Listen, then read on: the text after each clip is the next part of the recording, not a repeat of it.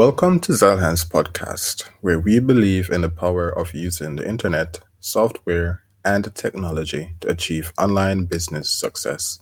Go to Zeilhan.com and set up a consultation with our team. Tell us the problems holding your business back from increasing revenues, getting more clients, and being successful. Tell us your problems, and we will take care of everything else for you. Go to Zeilhan.com and get your consultation with our team. Today, you're listening to episode 15 of Online Business Systems, where we will continue looking at the topic Why Businesses Fail The Guide to Business Success. Part 2.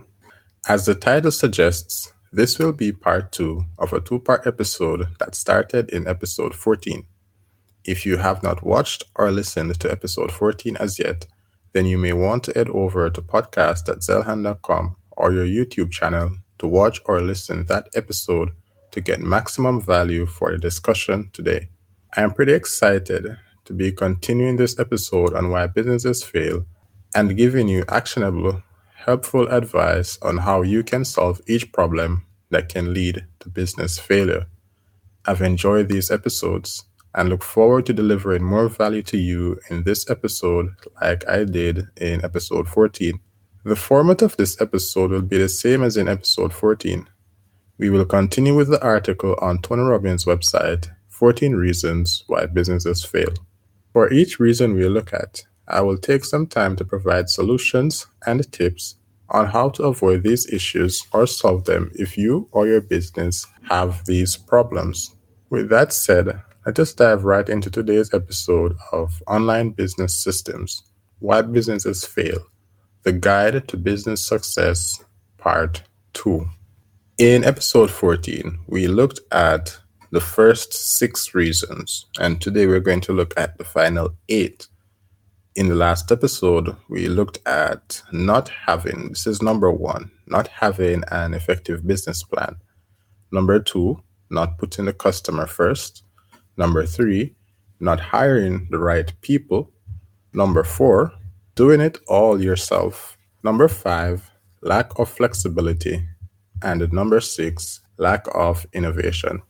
Number seven here says not understanding your industry. This is one of the driving factors behind why businesses fail to innovate. Certain industries require more innovation, while others may have different product life cycles. Consider the technology industry. The life cycle on an average product is about six months, and in some sectors, like the app business, it's just one month. People expect continual innovation and improvement, and if you don't deliver that to them, someone else will. It's a different world we live in today, where the only constant is change, and if you aren't staying ahead, you're falling behind. There's a lot to say about this point.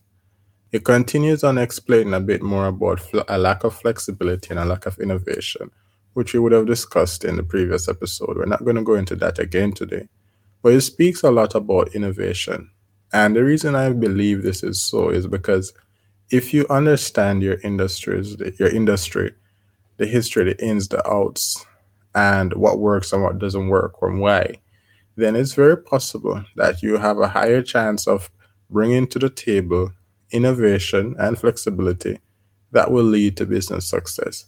And it's funny because if you don't understand your industry and you might break some unspoken rule or literally just do the worst thing you could ever do. And like we said, it's not going to be a valuable experience for you if you come here and we just discuss the problems because now we, you don't know exactly how to navigate this problem. So let's look at a solution.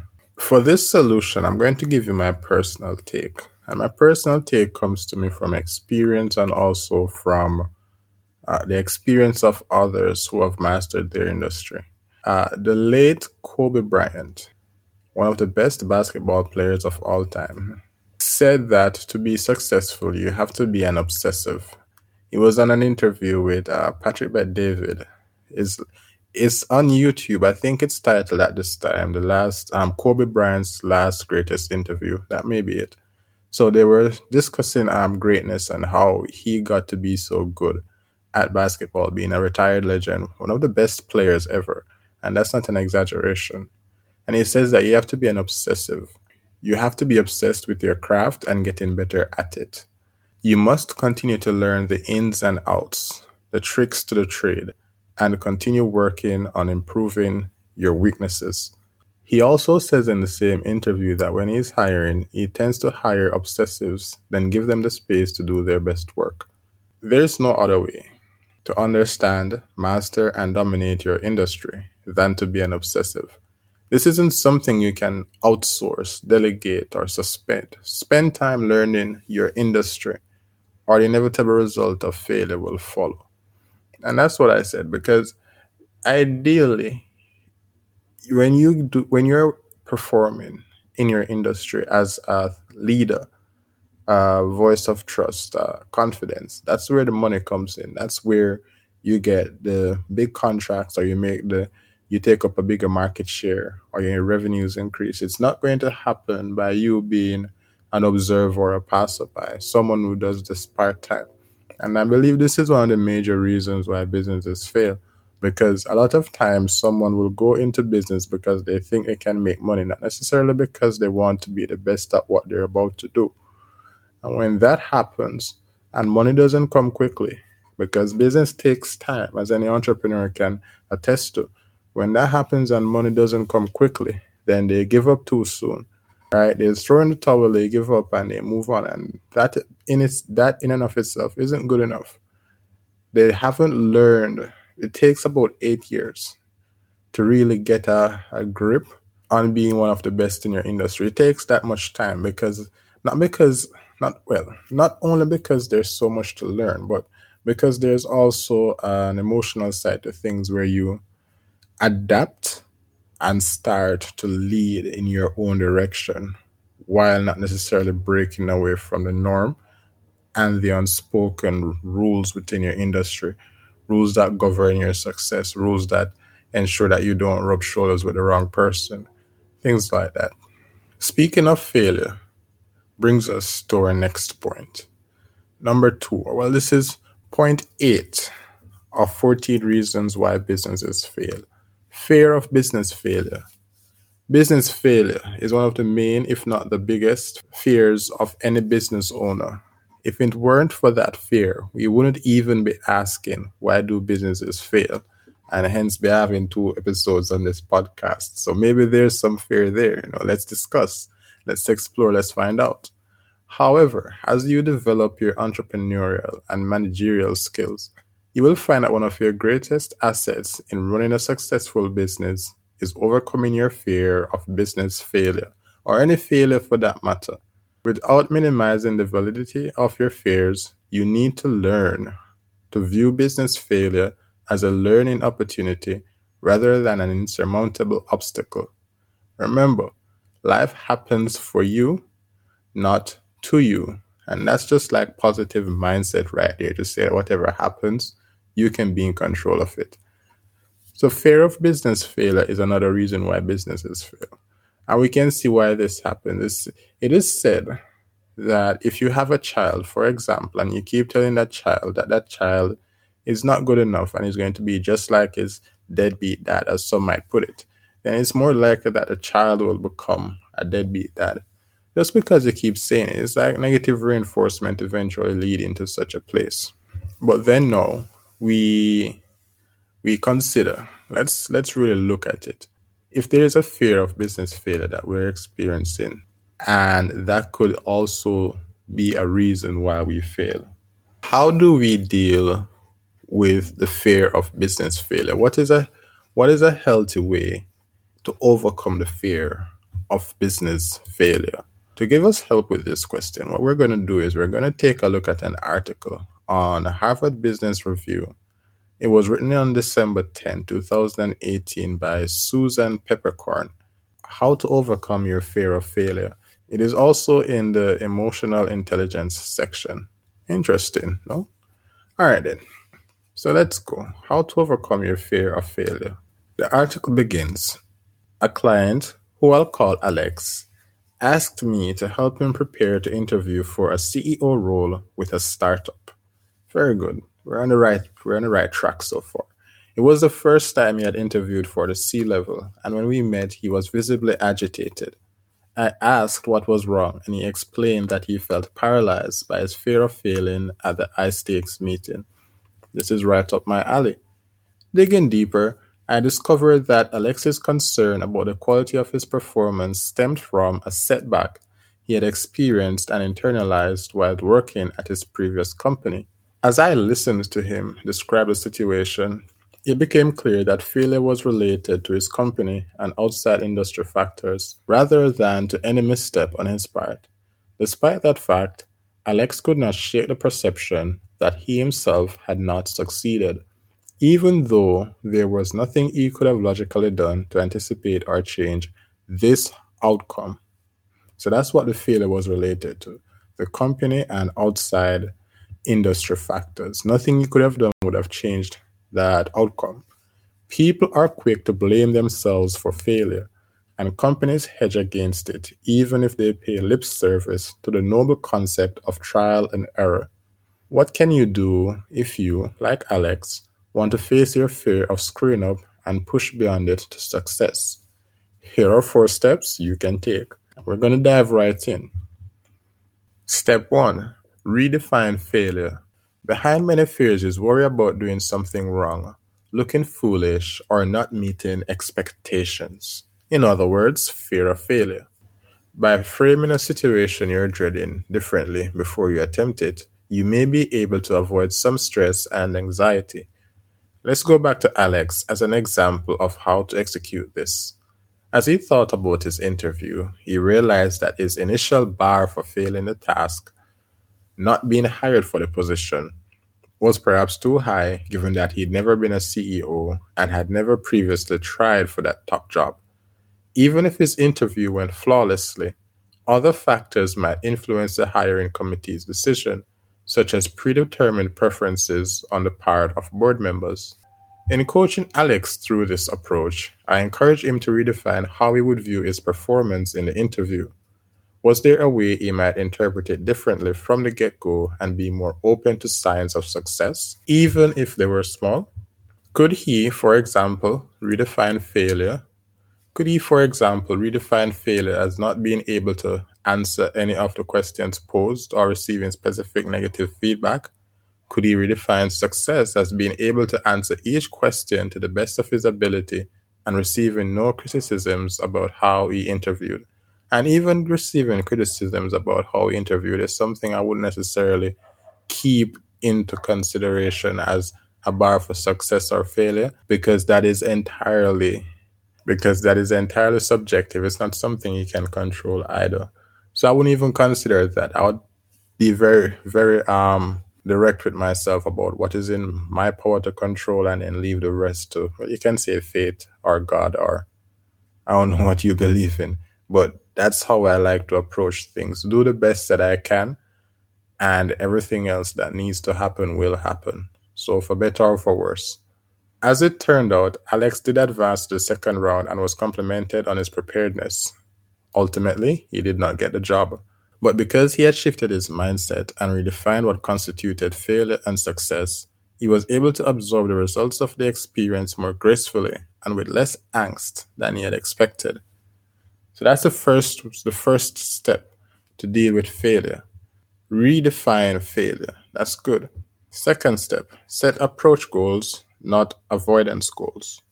Goals can be classified as approach goals or avoidance goals based on whether you are motivated by wanting to achieve a positive outcome or avoid an, an adverse one.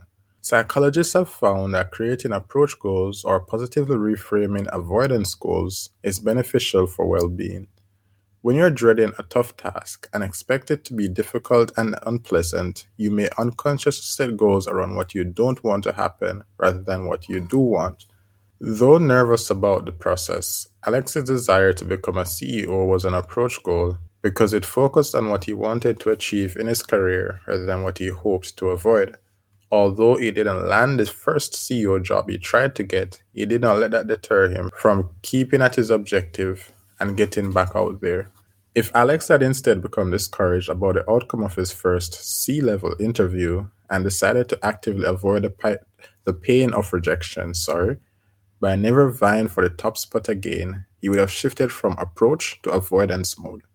While developing an avoidance goal is a common response to a perceived failure, true, it's important to keep in mind the costs of doing so. Research has shown that employees who take on an avoidance focus become twice as mentally fatigued as their approach focused colleagues. And I think this is because of how stressful it is to be negative on the brain. But when you're positive, it gets endorphins flowing, you feel energetic, you feel light, you feel excited. Something that was difficult or time consuming or strenuous, it becomes a little bit easier.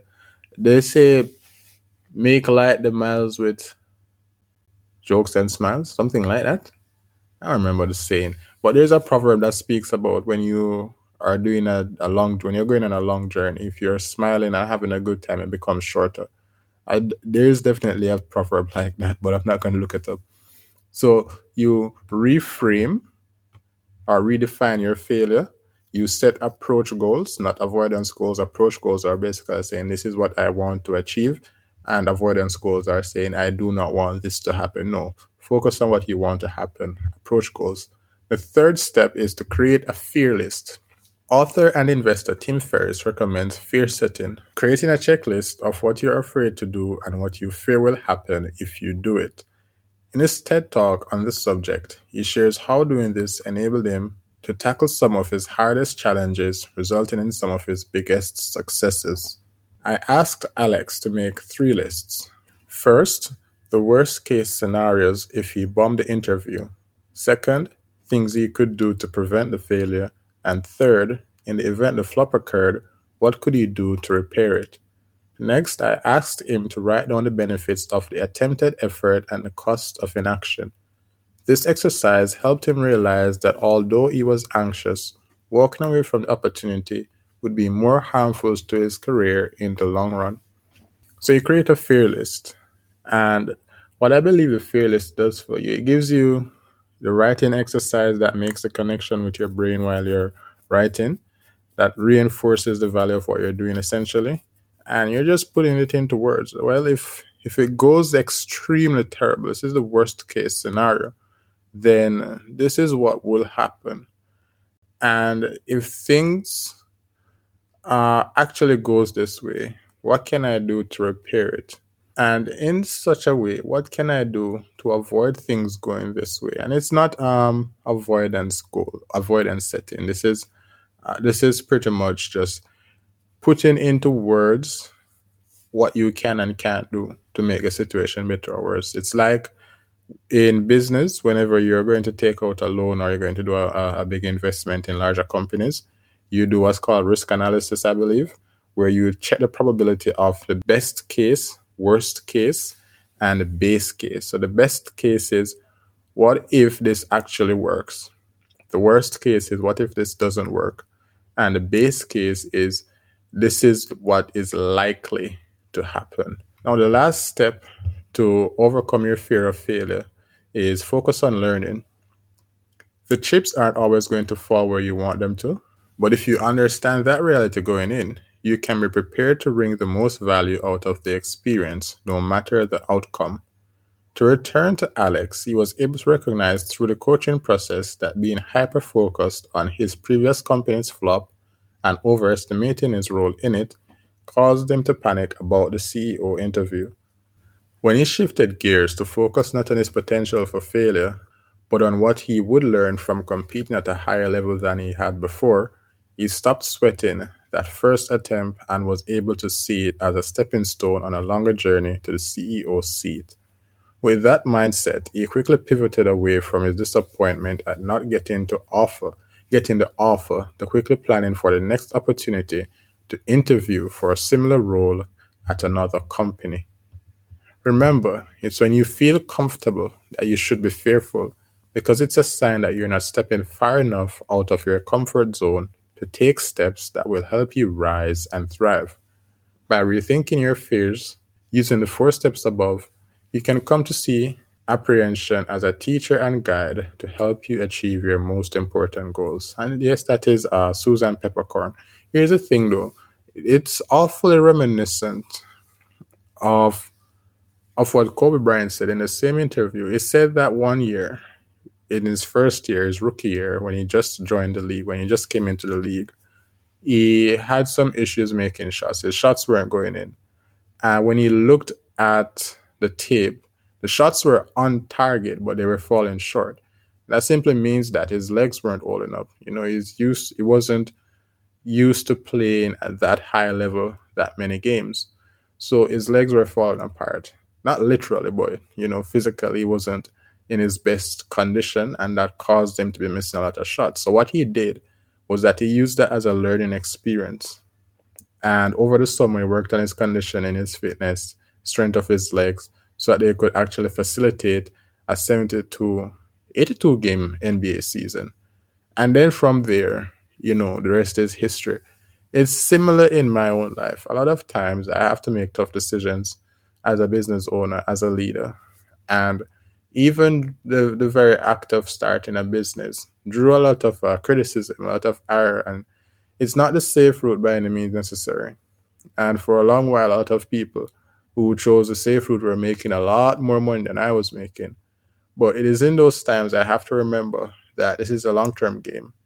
And being a long term game, I'm not expected to figure it out right away. If I were to figure it out right away, that would be scary.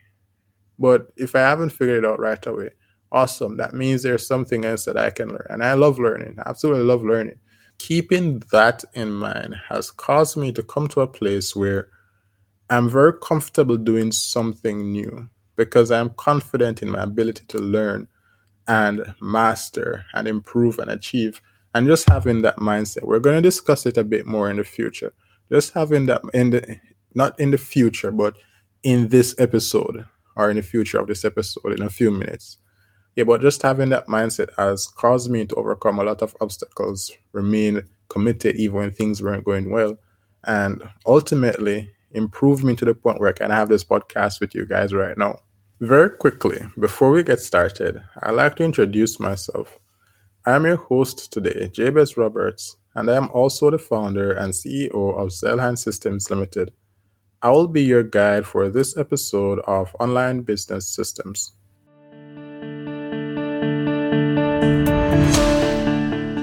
How would you like to increase your revenues by 10% to 30% over the next 12 months? While we increase your revenues, wouldn't it be awesome if we could increase your profits by 10% to 30% as well? Then, while we increase your revenues and profits, how about we take away all the stress, anxiety, and frustration of setting up and running a successful online version of your business? We'll keep it open 24 7 manage, and market your amazing new online business so that you never have to worry about getting your next lead, sale, or client again. Introducing the Zeilhan Online Business Suite, where we take your business online with a website that churns out more leads, more clients, and more sales for your business 24 7. Added to your conversion optimized online business is a 12 month online marketing strategy to help your business reach its goals, whether it is more leads, more profits, or even to expand in the next 12 months. Managing, marketing, and helping to scale your online business is your team of website development experts, experienced online marketing professionals, and accomplished online business development strategists working for you 24 7 so you have more time to do the things you love and spend with the people you care about. The Zeilhan Online Business Suite works for every business of every size and niche and was designed and engineered to help you and your business succeed. We're so confident we can help you that we're giving you a 30 minute online business success strategy session valued at $1,000 for free so that we can show you what your business needs to succeed online. During this session, you will meet with an online business strategist from our team to discuss the problems holding your business back from success, the fears you have around taking the next step forward, frustrations you feel with getting your next sale or client, and the goals you would like to achieve in the next 12 months. Your online business strategist will take everything from there in helping you set up a successful online version of your business that is fully managed, marketed, and secured by our team working for you. Visit onlinebusiness.zeilhan.com to learn more or go to zeilhan.com and schedule your free 30 minute online business success strategy session, and our team will take care of the rest for you. Our first 10 signups will get the chance to save 10% on the entire year of their subscriptions. That's a minimum of $6,000 saved for the year and more than one month free. Set up a free consultation at zeilhan.com to get started and claim one of 10 discounted spots. No obligation to buy. Just tell us where you're struggling, and our team will show you what you need to change to be successful. That's like we're paying you $1,000 to sit down with us for 30 minutes so that we can help your business succeed and help you achieve your dream life.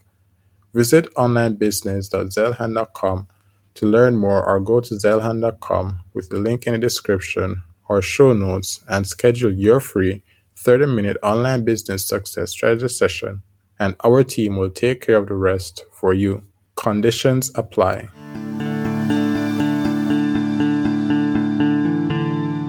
Reason number nine of 14 reasons why businesses fail.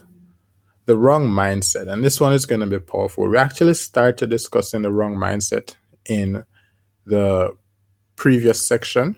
So let's just double down on that just a little bit. One of Tony Robbins' central philosophies, because we're reading this from Tony Robbins' website, is that our mindsets create our realities. What we believe influences what we are able to achieve. As entrepreneurs, when we embrace strategies for turning business failure into success, we transform our mindset from one of defeat into one of empowerment. And when we are empowered, a failing business is not the concluding chapter in our story, it is only the beginning. Don't let your limiting beliefs disempower you. Instead, stay hungry in your search for success. Your hunger will inspire you and pay off in the end. So that's that's having the wrong mindset. You you need to be empowered. You need to believe. I'm about to start a motivational speech. Let me stay on track. I'm telling you guys, this is one of the most important reasons why businesses succeed as well. Because the owner, the CEO, the founder, they believe in something. Like, go ahead and go ahead and what well watch or listen to online business systems episode one this is why we started no why we started and learn the reason why is so important not not why it's so important but the actual word why why is important for anything that you do and you'll understand that it's the mindset that is transferred it's not actually the cause you know it's the actual mindset and that works in purchases just a quick note whenever someone buys from you, they make a purchase because they believe in what you do. Right? They believe in what you do. But the purchase is only proof of that. It's the why you do what you do that they actually believe in. And they confirm that by making a purchase because what you do is only a physical, oftentimes, like a tangible, let's put it that way, like a tangible example or display or representative of your why, which is more subtle, it's more psychological, it's a deeper meaning. It's why you connect with Apple versus Android, Windows versus Mac. And we can keep the list going. Here's what we're going to learn we're going to learn five ways to cultivate a growth mindset for self improvement. And this is a very important article because, like I said, your mindset is going to be one of the most powerful uh, I'll say assets and deterrents to your success. It's either going to make or break you. So let's get the right mindset. This is from Sharon Ross. It is posted on Lifehack's website. It's titled Five Ways to Cultivate a Growth Mindset for Self Improvement. It gets started. Think about a self improvement goal you have, like becoming a better public speaker, earning a promotion at work, or losing weight. Be honest. What's been stopping you from achieving or even making progress towards your goal? Do excuses like these sound familiar? I am not I am a naturally shy person. Speaking in front of people makes me nervous. I'm not a good writer, so I'll never get promoted. I have a slow metabolism and I am not an athletic person. Losing weight is impossible. If so, then what may be holding you back is a fixed mindset. You've probably heard this term coined by Stanford University psychology professor Carol Dweck. She outlines the idea of growth mindset and fixed mindset in her book, Mindset The New Psychology of Success. Essentially, it's the erroneous belief that your abilities are more or less finite and what happens to you, good and bad, is largely due to forces beyond your control, such as natural born talent and luck. it's going to be good. For example, the only reason my presentation went well was that Sally was feeling sick, so this time she didn't outshine me. Or, I can't do yoga. I have always been really inflexible. As Dweck argues, a fixed mindset is what stops many of us from trying to improve in certain areas where we think we've hit our ceiling. In truth, of course, we're all capable of reaching new heights, and this is so true. It's just a matter of shifting from a fixed mindset to what Dweck calls a growth mindset, a belief that we actually are in control of what we achieve. Yes, we all have inherent limitations. No matter how hard you try, you may never play tennis like Serena Williams, but there's a giant territory between being better than you are now and being the best in the world. If you have a growth mindset, you think, if I stretch 10 minutes every day, I will become more flexible. Or if I take class and practice every day, I will become a better writer. You'll take on self improvement projects and you'll persevere through challenges because deep down, you know you can succeed. If you think you've been holding yourself back with a fixed mindset, how do you go about shifting to a growth mindset? Here are five ways. Like I said, we had started this in the previous uh, uh, section because I spoke about my belief that I can do anything that I want to do. I can achieve anything. So we're going to double down on this a lot in the second part of this. Well, in the second part of this series, since it's been two episodes so far. The first way to shift from a fixed mindset to a growth mindset, get expert help. Can't even run around the block? Find a running coach experienced with beginners and have her and have her create a training plan for you that includes running with other novices. You'll be amazed at how far you're running in just a couple weeks. Hopeless in the kitchen? Take a cooking class and learn to make two new dishes. With expert guidance, accountability, and social support, you'll soon have the confidence to step out of your comfort zone. Once you get a taste of accomplishment, you'll be ready for the next challenge. So get expert help. Get expert help, get guidance. And I love this because a lot of times you try to do it yourself and that's why why you're failing. Because how can you teach yourself something you've never learned? You can, but it takes infinitely more time. It is far better for you to get the help of someone who has mastered what is being done or what you want to learn or what you want to do. And then from there, you'll find that you get the guidance that you need. Moving on. Number two, look around you. If you're not able to recognize your own ability to improve, look to family members or friends for evidence that effort and perseverance pays off. And this is where it's going to be important. Maybe a friend set out to learn Spanish and became fluent. What that means, I'm going to finish it before I make the point. If you instinctively think she she's obviously good with languages, reframe your thinking are you really going to take the accomplishment away from your friend?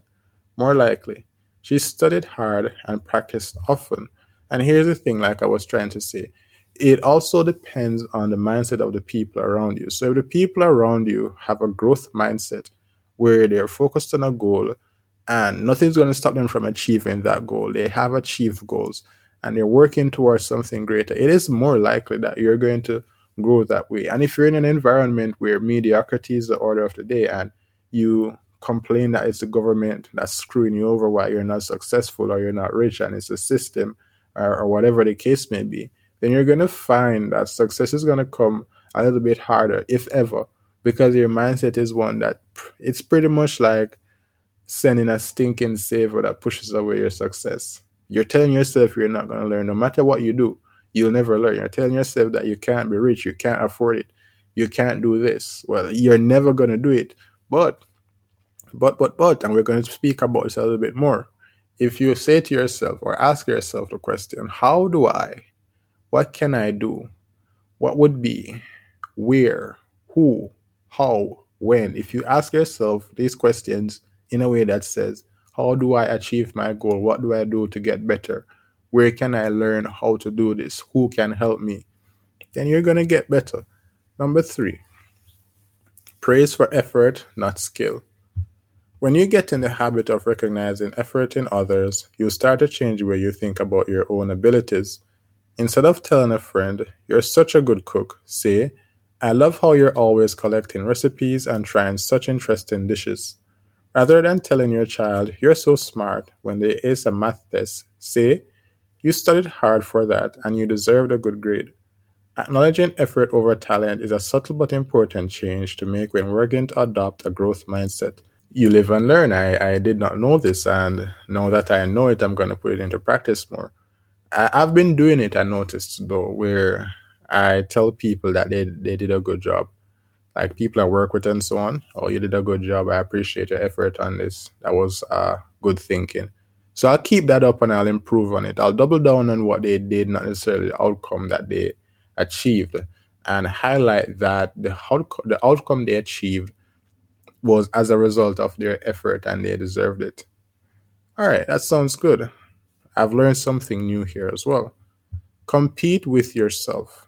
Yes, caring how we rank is human nature, but caring too much is counterproductive and fuels a fixed mindset. We all have our strengths. What's important is not how you compare to others, but how you compare to where you were yesterday, last week, or last year. Are you moving forward and making progress in the areas that you care about? If so, that's all that matters. In his book, 12 Rules for Life, Jordan Peterson, I believe Rule 6 says, Compare yourself to who you were yesterday, not to who someone else is today. Let, let's let's go again. Compare yourself to who you were yesterday, not how someone else, not who someone else is today. And listening is very simple. Everyone has their own circumstances, advantages, disadvantages, and all. It is unfair to you for you to look at someone. Let's say, for example, you're 28 I, and you say, all right, I'm a 28 year old female. I'm not yet married. I don't have a serious relationship going on, and my career isn't all that spectacular. If you look at it from that perspective, there's nothing to celebrate. And if you even look at it from the perspective of all, because it's going to continue, we're going to say, all my friends are getting married, they're having children, and they're advancing their careers. It's going to get even worse. But what if you say to yourself, I'm 28 years old, and so far I've been steadily, slowly, steadily, and consistently changing my life for the better. I am getting more hours at my job. I am working on my emotional issues, my trust issues, so that I can have a healthy and lasting relationship. And I am also learning how to be a better friend. And hopefully that can help me to be a good parent in the future because I've had a rough a rough life growing up which has affected me. But I'm working on those things. It's the same reality. Same reality. Still no relationship, relationship. Still not a very impressive job. Still no children. But you know what? It's far better to look at it from that perspective because it takes into context where you're starting from and where you are. You're on the upward trajectory in this one. In the previous way, you're like, oh, I don't know. You you pretty much have it um you pretty much don't have a chance in the last one because you're just saying how terrible you are, not giving yourself an opportunity to improve. So compete with yourself and do not look at who someone else is because you don't know what they've been through. You don't know the advantages they have over you to have gone to where they were. Not taking anything from them, but we all have our different circumstances. Point five, learn from failure. When you have a fixed mindset, the voice in your head says, I didn't make the sale because I'm terrible at closing. This happens to me sometimes. Challenge this mindset. Could it be that you didn't prepare enough to answer all the client's questions? What could you have done differently to change the outcome? If you think about it hard enough, you'll probably come up with lessons to apply to your next sales opportunity. This is very similar to what I said earlier. Now, I said that I sometimes have this happen to me. It happens all the time because what will happen is that let's say I go to a meeting I didn't close the sale. I am going to hyper analyze that situation. I'm going to say, why didn't I close the sale? And a lot of times I'll realize the reason because when you're in the meeting trying to close the sale versus outside analyzing what's happened, to, it's very different. But what I tend to do, I don't like to dwell on the failure. I like obsess about the failure, but not dwell on it. What does that mean? It means that if I fail, I'm going to get obsessive about why I failed. But once I've learned why, I'm done. I'm going to learn how to succeed the next time. And and in that way, I'm constantly improving. You can do the same. So that's it for point 9, the wrong mindset. Point 10, lack of vision. Marketing guru Jay Abraham understands the question of why businesses fail. It's a high velocity and high leverage mindset that prepare business owners to navigate the ever changing seas of business. Rather than adapt your dreams to the economy, you must set and achieve your own goals, independent of circumstances. How can you accomplish this? By recognizing that business success hinges on loyalty to a vision. So, what I've done for this section is that we're going to look a bit on how to set set goals and achieve them. We looked at this a little bit in one of our episodes where we looked at SMART goals uh, specific, measurable, attainable, realistic, time bound. No, R is not for realistic because A is attainable. R is for relevant. So specific, measurable, attainable, relevant, and time bound. SMART goals. We can speak about that a little bit later because we've already done the episode on that. But in this article, we're going to learn from BetterUp 10 things or 10 tips to set goals and achieve them. This article was written by Erin Eatough PhD, on May 13, 2022. And it's a it's a very good article that's going to help us to set goals and achieve them. She has a PhD, so let's just dive right in. The word goals is thrown around a lot these days, so much that it can be confusing what a goal really is. Are resolutions and objectives the same as goals? Why do we need to set goals? Research by a psychologist and career coach at Dominican University of California shows that there is a direct correlation between setting goals and achieving success. Properly defined goals help trigger new behaviors and help you focus on what's important to you. Of course, it's not just about setting goals, it's also about achieving them. Let's take a look at the top strategies for how to set goals and achieve them in both your personal and professional life. Goals what are they and what aren't they? Before setting goals, you need to know what a goal is. A goal is something you want to achieve. It's a desired result that you or a group of people plan and commit to achieving. Goals are often long term. They relate to people's life and career plans or the long term goals of a company or organization. Put simply, a goal is a dream with a deadline. Still a bit confused? Here are some characteristics of what goals are and what they aren't.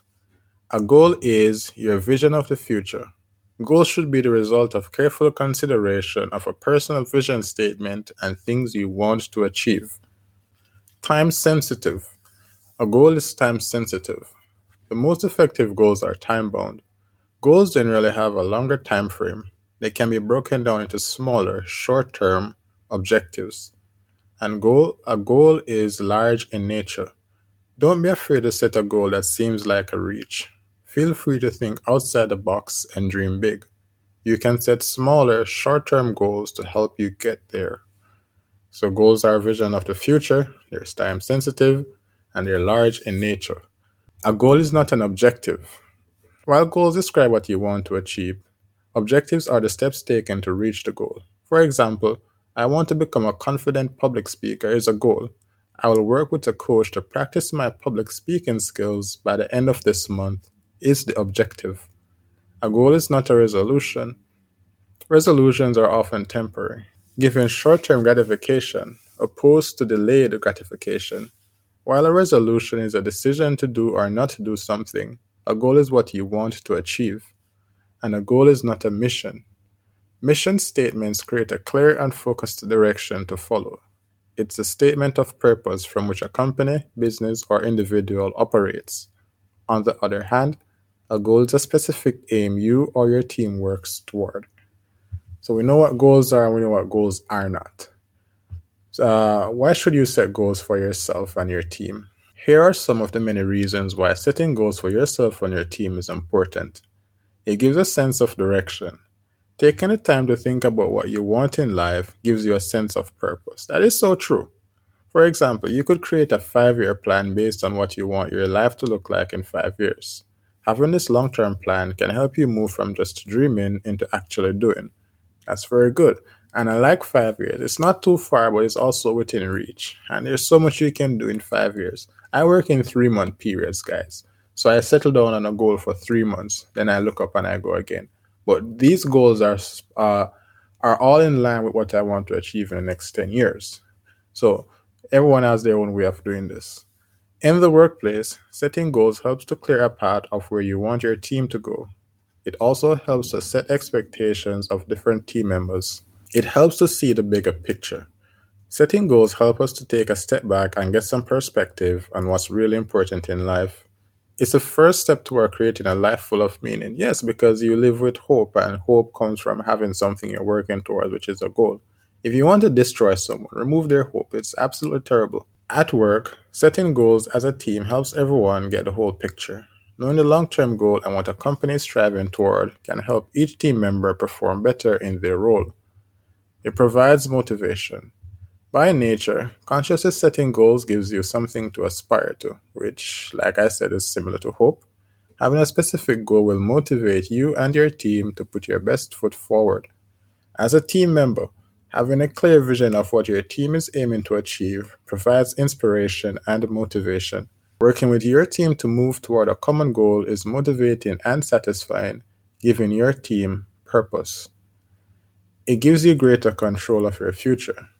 Setting goals puts you in the driver's seat of your life. Just by writing down goals, you're actively acknowledging what you want out of life. It's the first step toward taking control of your future. Yes, because now you know what you can do and you're setting out to achieve it versus just allowing things to happen. And because you're doing something that means something to you, it's important to you, you're motivated and you have a better outlook on life. So, how to set realistic goals at work and in life. And like we said, this is a section that's going to help us to learn how to achieve goals. So, we know what goals are, we know why we need to set them. Now, we're going to learn the how. Now that you know how beneficial goals are, it's time to dive into how to set goals and achieve them. Whether you're setting up goals for your team or personal goals, it's important to start with goals that are realistic. Here are tips for setting both personal and team goals. Personal goal setting tips. Consider your passions. Part of the process for how to set life goals should be deciding what inspires you and what your values are. You should be passionate about your goals if you want to achieve them in the long run. Your goals should be meaningful to you and provide you with a sense of pride once you meet them. Exactly, that is why it works because you're doing something you love, you're pursuing something important to you. Set goals you can control. If your goal is based on something outside of your control, you won't be able to control whether or not you actually achieve it. And I find this so true because in this stage, you're you're pretty much at the whims of or mercy of whoever it is, whoever or whatever it is that is in control or has the most influence on the outcome of achieving that goal. So your personal goals shouldn't be dependent on other people. They also shouldn't be reliant on external factors that you have no control over. Be realistic about what you can and can't be directly responsible for. Imagine your future. Take some time to really think about what you'd like your life to look like. What does your ideal future entail? And I've, I've do this so often. For example, if you're setting personal career goals, ask yourself some questions that will help you in the right direction. How much money do you ideally want to earn? Do you want to work for yourself? How many hours do you want to commit to on a daily basis? Even if these questions don't immediately help you pick a single job, they will certainly make you realize what you want and don't want your career goals to be. And like I said, this, so you can also see that um, setting goals can help to bring clarity. Tips for setting goals at work. Brainstorm. Before you write down the first goal that, that comes to mind, take time to brainstorm as a team. Asking big questions like, what would you do if you knew you couldn't fail? We get the creative juices flowing. Also, include everyone. It's important that everyone is heard during the goal setting process. Each member of your team should feel they can speak openly and contribute their ideas for goals. Having everyone's input will help create goals that everyone is invested in. Write down each team member's ideas, no matter how silly, so that they feel heard. Together, you can go through each goal to decide if it works for the whole team. So, this is not about you anymore, this is about everyone. And so, you consider everything and you make the group, uh, you make the best decision for the collective group by considering what everyone has to offer, even if you don't think it's of high value. Otherwise, you don't want to be on a team, right? Ask why. And I love this point. It's important to discuss the purpose of your group goal so that everyone is on the same page. During your goal setting session, create a relaxed atmosphere that encourages questions from everyone if there is any uncertainty. What are we doing? Where do we want to be? What does success look like? Every team member should have a shared vision for why you have set this common goal. It will give your team clarity on what you want to achieve and make it easier for everyone to work together. And now we get to 10 tips to achieve your goals. I'm just going to dive right in. Have SMART goals. You're not going to achieve your goals if they aren't smart. If you haven't heard of SMART goals already, go and listen to Zeilhan's podcast on SMART goals. I'm not going to go over it again. It's specific, measurable, attainable, relevant, and time bound. So, SMART goals. And we have given examples of SMART goals as well. And so, we're not going to do that again. The next point is that you should write them down. Don't just daydream about your goals. Put pen to paper and write them down. The Bible says you should write the vision, make plain the vision. Is that it? Let me look it up. The Bible says in Habakkuk 2, verse 2 to 3. Well, the Bible says in Habakkuk 2, and the Lord answered me and said, Write the vision and make it plain upon tables, that ye may run that readeth it. No, this is a, that was about the Bible. But here's the interesting thing. I talk a lot about Brian Tracy. I'm a fan of his. I love that guy. He's so awesome. What Brian Tracy says is that whenever you write a goal, the research was done, and whenever you write down the goal, you're 80% more likely to achieve the goal just by writing it down. You see, whenever you write it, you're activating your brain in such a way that it's getting an active, it's getting actively involved in the process of describing the goal and now it starts to find ways to achieve it. And that is why it's more it's more likely that you'll achieve the goal having written it down. It takes more precedence. Like if you were to read something and hear something just by writing what you heard will reinforce it and keep it in long-term memory. This is how the brain works. So write it down and it makes your goals more tangible and makes them seem more real. So everything that you ever want write it with a pen and paper. Don't type write it a study by Dr. Gail Matthews of Dominican University of Columbia shows the effectiveness of writing down goals. According to his research, people who write their goals have a better chance of accomplishing more than those who don't write their goals. Step three, make your goals visible. To keep your eyes on the prize, put your written goals somewhere you'll see them. It should be a place you visit regularly so that you're constantly reminded of where you want to be. If it's your personal goals, put them on your bathroom mirror or fridge as a nudge every morning of what you want to achieve. For teams, your group goals should be somewhere all your team members can see them. This could be a bulletin board or incorporated online into your group management software. So here's the thing though. I love cars. Absolutely love cars. Love them, love them. And every day on my laptop, a new car is shown to me at random, a car I'd like to have. Ferrari, Ford Mustang, Ranger Raptor, Ford Raptor, Ram TRX, McLaren. I'm, I'm pretty sure. I don't think a well, maybe a Porsche is there. I don't know. Uh, Bugatti, Koenigsegg. And how I've said this is that I've written down and said, all right, I have to achieve this to earn this. So whenever I go to work, I'm not just going to work to make money. I'm going to work to achieve a goal and that keeps me going because after you make a certain amount of money money doesn't motivate you as much anymore. So let's move on. Number four break it down. Because goals are often long term and abstract by nature make them more digestible by breaking them down. Use a goal ladder by writing your main goal at the top rung of the ladder. Work your way through the rest of the ladder steps writing down smaller goals you need to achieve in order to achieve your main goal. I do this in some examples at times. Like at times I do say, all right, I want to achieve, I want to get a hundred dollars this month. So each day I need to get three dollars. Three dollars and fifty cents would be good. Or every week I need to get thirty dollars, or whatever the case may be. And sometimes I set the smaller goals beyond what is required to give myself some wiggle room or leeway to achieve the overall goal if some of the small goals fall short. Develop a plan. Now that you know what you're working toward, it's time to figure out how you're going to get there. Write down the individual steps you need to take to achieve goals. Creating an action plan will keep you on track. As you work your way through each step of your plan, cross it off so you can see how much further you have to go and feel optimistic about your progress. Says enough. Take action. Goals aren't going to achieve themselves. Once you've got a clear path of how you want to achieve your goals, it's time to get productive. Put your plan into action.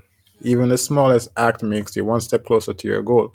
And here's a motivation tip. Just just get started by doing the smallest increment. So if your goal is to lose weight, then ensure that you always get dressed for the gym at 7 a.m. If you're going to the gym, even if you don't want to go, just say, all right, let me just get dressed and see how I feel. And just by getting dressed, I'm like, well, I'm dressed, might as well uh, pack some lunch. Well, might as well walk out the door and see if I feel like going. Oh, it's kind of cool. Let me jog and warm up. All right, now I need a treadmill. Now I need to get to the gym. Now I need to lift. Take it in small steps. Seven, keep perspective. It can be easy to become obsessed with achieving your goals. You might reach a point where you feel you would do anything you have to in order to get closer to achieving your goals. But this can lead to burnout and even abandonment of your goal. Avoid burnout by living a balanced life. Take breaks from your plan and look at the bigger picture. Practice kindness towards yourself and give yourself time.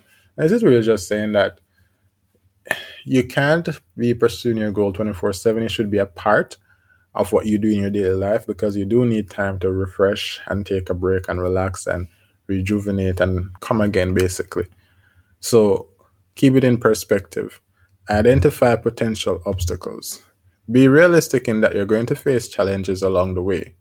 Recognize what these problems might be and make a note of them. Being aware of your potential obstacles will make them less intimidating if you are faced with them along your ver- along your journey towards success. We spoke about this already. Be accountable. Trying to accomplish a goal entirely by yourself can be lonely and overwhelming. Accountability helps you make consistent, steady progress and keeps you striving toward your goal. Keep your accountability. Keep yourself accountable by sharing your goals with a friend. If it's a group goal, have your team share their goals with another team. For me, it doesn't really work like that. Like once I want something, I want it, regardless of what anybody says. And it's because most times I've had to want things against the norm or against what's accepted. So, but if it works, if that's not you, if you're not an accountable person, then by all means get an accountability partner and reflect and adjust. This is the last one, 10. Maybe you haven't achieved your goals in the time frame you wanted to. Maybe your goals were a bit too unrealistic. And that's okay, as mine tend to be. Rather than feeling defeated, take the time to review your goals and see what you can change. You might need to adjust your goals or maybe just tweak your plan to achieve them. And then the next point, point 11 of 14, is lack of passion. A passion driven mindset lets you persist in owning your ethics and beliefs while learning from all the reasons why businesses fail. By adhering to your passions, you're able to see your circumstances clearly, the positives and negatives, with this level of focus, you can create an unstoppable drive to accomplish your goals. This focus allows you to take risks, acknowledging that feelings of doom and failure arise not from circumstances, but from feeling stuck in the status quo. Don't get stuck. Persist. And I made some notes, just some simple notes on passion, because you would have realized that just by setting goals, you'll be more optimistic. Just by having vision, well, just by setting goals and having a vision, you'll be more, you'll have more passion.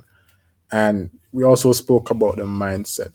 So just doubling down. My solution is that you should be honest about your desire for love, financial freedom, success, health, a family, a nice car, a yacht, an expensive trip, whatever it is that you want. Be be honest that that is what you want. As long as it is within the reason it is within our ethical bounds. let's let's get that out there. And once you're honest about your desire to get whatever it is that you want, accept that only you can prevent yourself from achieving your goals and getting what you want. You are your greatest enemy or obstacle to success or to your success, but you're also your greatest ally. It depends on which way you choose. Choose to be your ally. Motivate yourself, encourage yourself, reward yourself for small micro goals achieved, etc. Remove the fears of failure by approaching a goal as a student. Ask yourself, how can I afford this, achieve this, do this? Then your brain goes to work trying to give you ways to achieve. And then, point four, learn from your failures. Point five, pursue with all you have and do not accept defeat. These will empower you and give you newfound freedom and passion. You see, knowing you can achieve anything you want will give you the passion needed to pursue. Chase the struggle or challenge, not the result. The, re- the result follows after. It's like you're going, your aim is to lose 30 pounds. Chase the goal of working out for 35 minutes each day, um, five days per week, and eating healthy for dinner and breakfast chase that goal, chase the grind, chase the struggle, chase what you have to do that will lead to the goal.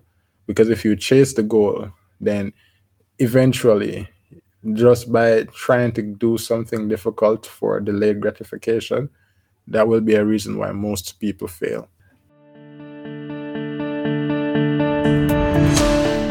At Zeilhan, we believe in the power of the internet, software, and technology to make it easier to start and run a successful business online. We know that it takes more than running Facebook or Google Ads for two or three months to attract the right clients or customers for your business.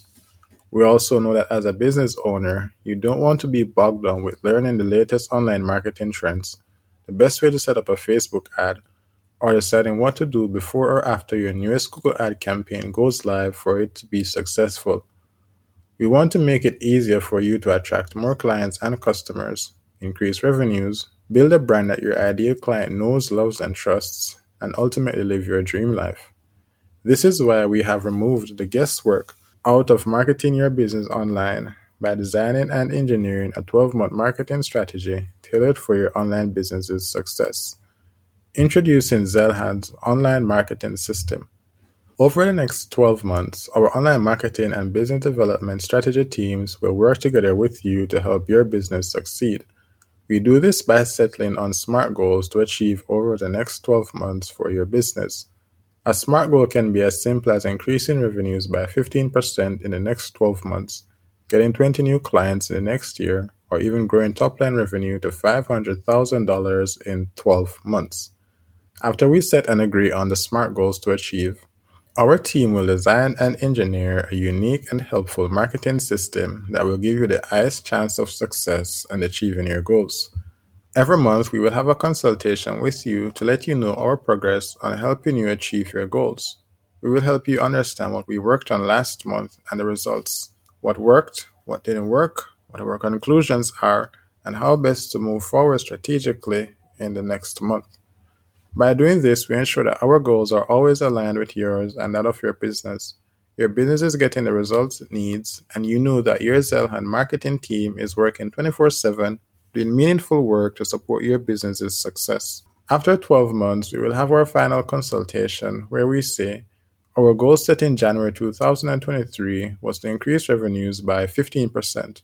It is now January 2024, and we have successfully increased your revenues not by 15%, but by 25%.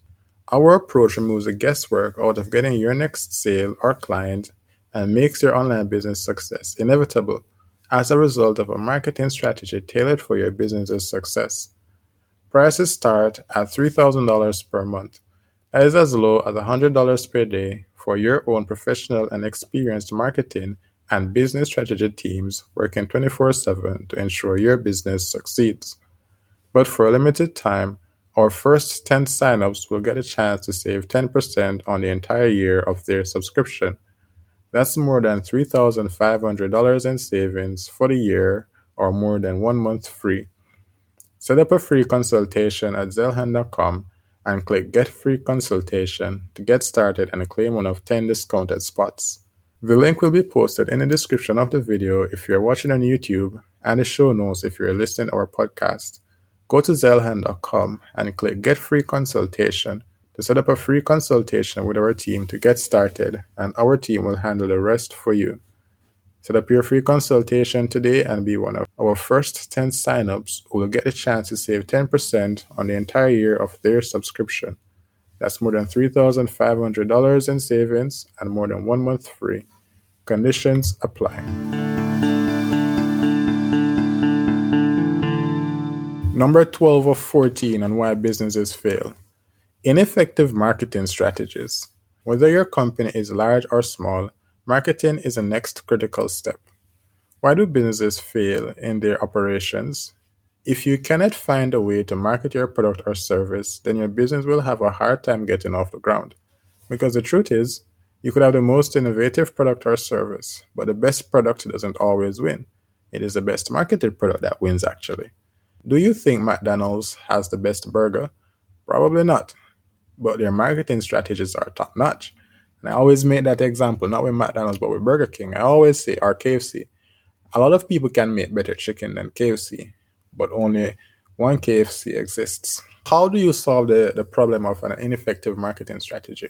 Well, the first step is that you're here, right? So you're listening to the Zeilhan podcast, and that is a very, very good step in the right direction. So continue to listen to our podcast. You can also read our blog and watch our YouTube channel and learn from Zeilhan. You can also hire us and have us do the heavy lifting for you. So you can hire us and we do the work for you, or you can just learn and get the work done yourself, or you can do both. You do that and you don't worry about the marketing strategy. And the fact that you're here means that we have this covered. Let's move on. Number 13 of 14 reasons why businesses fail. Not understanding your X factor. To market effectively and prevent business failure, you have to understand what your X factor is. What are you here to deliver, and how can you improve your customers' lives? Take, for example, FedEx founder Fred Smith. Even in FedEx's early stages, when profits were slim, Smith invested in three market studies for testing the value expedited shipping would add to his product. Smith's research paid off. He discovered his X factor, and FedEx is now a household name, in large part due to its corner in the market via expedited shipping. So here's the thing this is very similar to understanding your industry. Now, remember what we said. You have to learn. You have to learn the ins and outs of your industry. You have to learn what works, what doesn't work where it is, where it is not, where it's coming from, the history, the unspoken rules and laws and norms. And from there, you can improve. When you have an understanding of your industry, you're also going to know the major players and you're going to know what they're doing right and wrong. You're going to know what the customers want. That's where you're going to find your X factor. As a matter of fact, in his book, Peter Thiel, uh, Zero to One by Peter Thiel. He speaks about the things that you need to have before you consider starting a business. One of the things you need to have is a competitive advantage. Seth Godin, in his book, uh, This is Marketing. No, it's not this is this is marketing, but it's actually purple cow. Seth Godin, in his book, Purple Cow, speaks about the purple cow. The purple cow is essentially the cow that you see walking down the street that is purple it is different. It catches your attention, it grabs your attention, and you write home about it. When you have a purple cover for business, something that stands out and is unique in some way, that is when you have a business. If you're of a brown cow, something run of the mill, another me too business, a so and so business, nothing special, nothing unique. It's not a business. It's a it's an well, it's a business, but it's not going to be as good or as successful as a purple cow. And that's the same thing Peter Thiel speaks about because one of the things he says you should look for in businesses that are successful because he's an investor and he's been a part of successful teams like we discussed in the previous episode is that not having a competitive advantage in terms of proprietary technology is a huge huge problem. So one of the reasons why he believes tesla will do well is because they have one of the best solar platforms for well one of the best electrical vehicle platforms or EV platforms out there that I believe three other companies, I believe Ford, Toyota, and Hyundai or someone like that. I don't remember the companies, but he even says that other companies are using that platform to develop their own EV. because Elon has made it free. And he says the same reason why solar energy failed, the solar boom energy failed, because they were trying to, well, that's a story for a different day. So when you what you want to do is you want to understand your industry, understand yourself, understand your strengths and weaknesses, and find your competitive advantage. Your competitive advantage can even be something that seems like a disadvantage. So for example, you might say you don't have the budget, but just by not having a budget means you'll get more creative and genius with your marketing. And that's what happened to me, by the way. Here are five quick tips to find your competitive advantage according to Outbound Engine. We're running on time on this episode, and there are only three points left, or two. So it wouldn't make sense to do an entire episode around two points. So I'm going to condense this a bit, but the articles are still going to be linked so you can get the full uh, value if you want. How to find your competitive advantage. Research current industry rates for what you offer. You might find that you're already very competitive when you compare your prices to what else is out there. If that's the case, make sure you emphasize it in your marketing content. So you're competing on price. Consider what sets your brand apart. Take, for example, real estate agent Cindy Alvarez. Cindy calls herself the paid forward realtor. She knows how difficult it can be for buyers to take on the many costs associated with purchasing a home. Therefore, she provides a discount to folks like teachers, military personnel, government employees, first responders, and seniors. This discount can be the difference between a buyer finding a permanent home and worrying about whether it will ever happen to happen for their family. That's to consider what sets your brand apart and do things in a new or different way. Flex your creative muscles and figure out better ways of doing what you do. Like I said, even if it, even if it is a disadvantage, it can be made into an advantage. You don't have to reinvent the wheel every day. But if inspiration does strike, be sure to use it as a competitive advantage.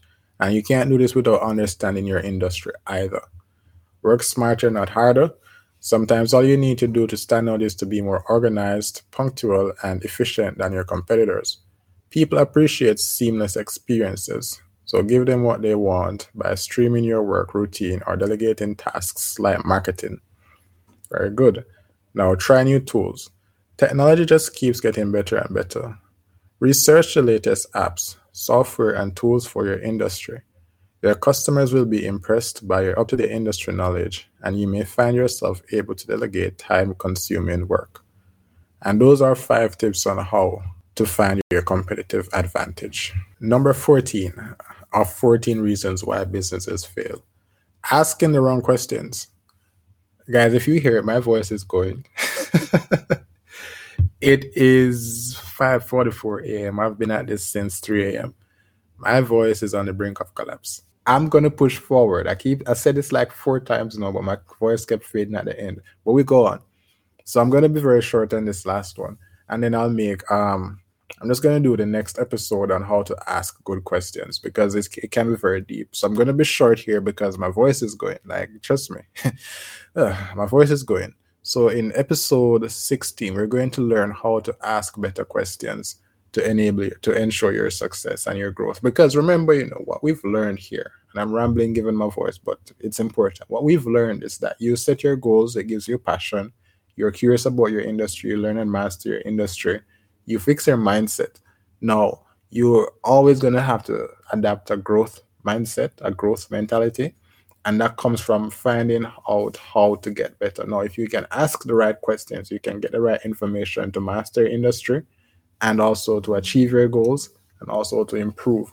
So we're going to do an episode on asking the right question the wrong questions and how to ask the right ones. Just because right now i'm just physically not able to continue the episode. To help you so this is the article. To help you discover what your true value is as a business Go one step further and ask yourself the right questions. This includes core questions like What does the marketplace need? Who is my customer? What can I do to make my company talkably different? And perhaps one of the most important questions you can ask yourself What business am I really in? Let's look at an example of a wildly successful company that needed to ask itself that very question, and that's Apple. So, in the next episode, in episode 16, we're going to look at this article on Apple, and then we're going to look at asking the right questions. So it's going to be a bit of a two part episode, and it's probably going to be this. No, it's going to be an independent episode. So maybe what I do is we look at business success stories. All right, let's do that. Let's do that. So in episode 16, we're going to look at asking the wrong questions and how to ask better questions for your success. That's what we're going to do.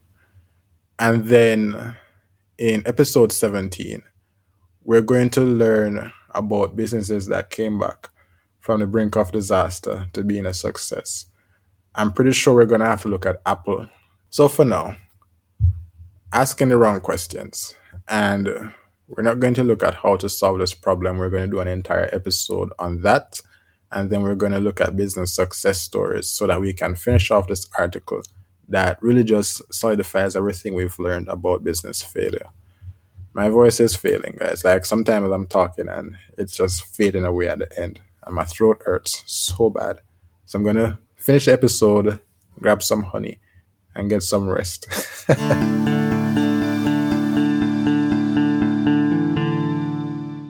I'd like to thank you for listening to episode 15 of Online Business Systems on Zeilhan's podcast, brought to you by Zeilhan Systems Limited and our online business suite, where we believe in using the power of the internet, software, and technology to make it easier to start, run, and build a successful business.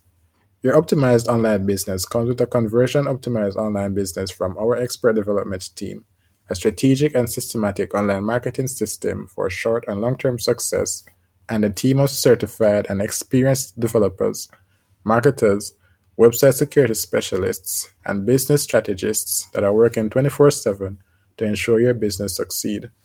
Get started with our microplan that comes complete with website developers, UI UX designers, email marketers, SEO specialists, premium hosting, and website security, your personal account manager, a business development strategist, and a PPC campaign from Facebook.